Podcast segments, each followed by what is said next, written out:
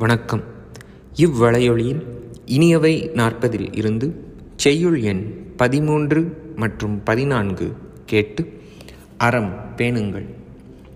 மானம் அழிந்த பின் வாழாமை முன் இனிதே தானம் அழியாமை தானடங்கி வாழ்வினிதே.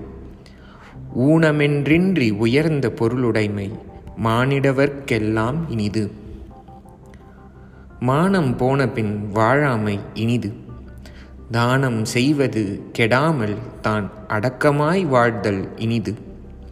தவறான வழியில் இன்றி உயர்ந்த முறையில் வந்த செல்வம் உடைமை மனிதர் குலத்திற்கே இனிது என்று பூதஞ்சேந்தனார் அழகாக கூறியுள்ளார்.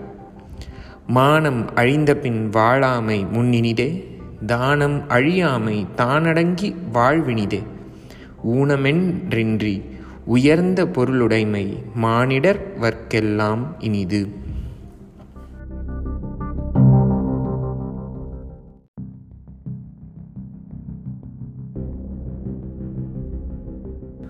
குழவி தளர்நடை காண்டல் இனிதே.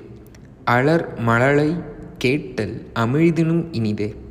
வினையுடையான் வந்தடைந்து வெய்துறும் பொழுதும் மனமஞ்சானாகல் இனிது. குழந்தை தத்தி தத்தி நடக்கும் தளர் நடையை காண்பது இனிது. குழந்தையின் மழலை மொழியை கேட்பது அமிழ்தினும் இனிது. தீவினை உடையவன் வந்து சேர்ந்ததால் மனம் வெந்து வருந்தும் பொழுதும் அஞ்சாதவனாயிருத்தல் இனிது.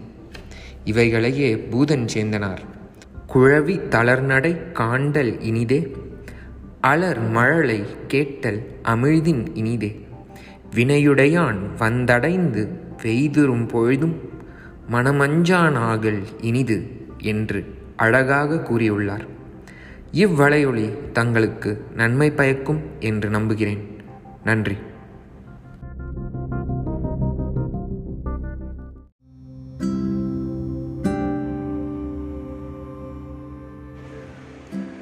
Thank you for your patient listening as always.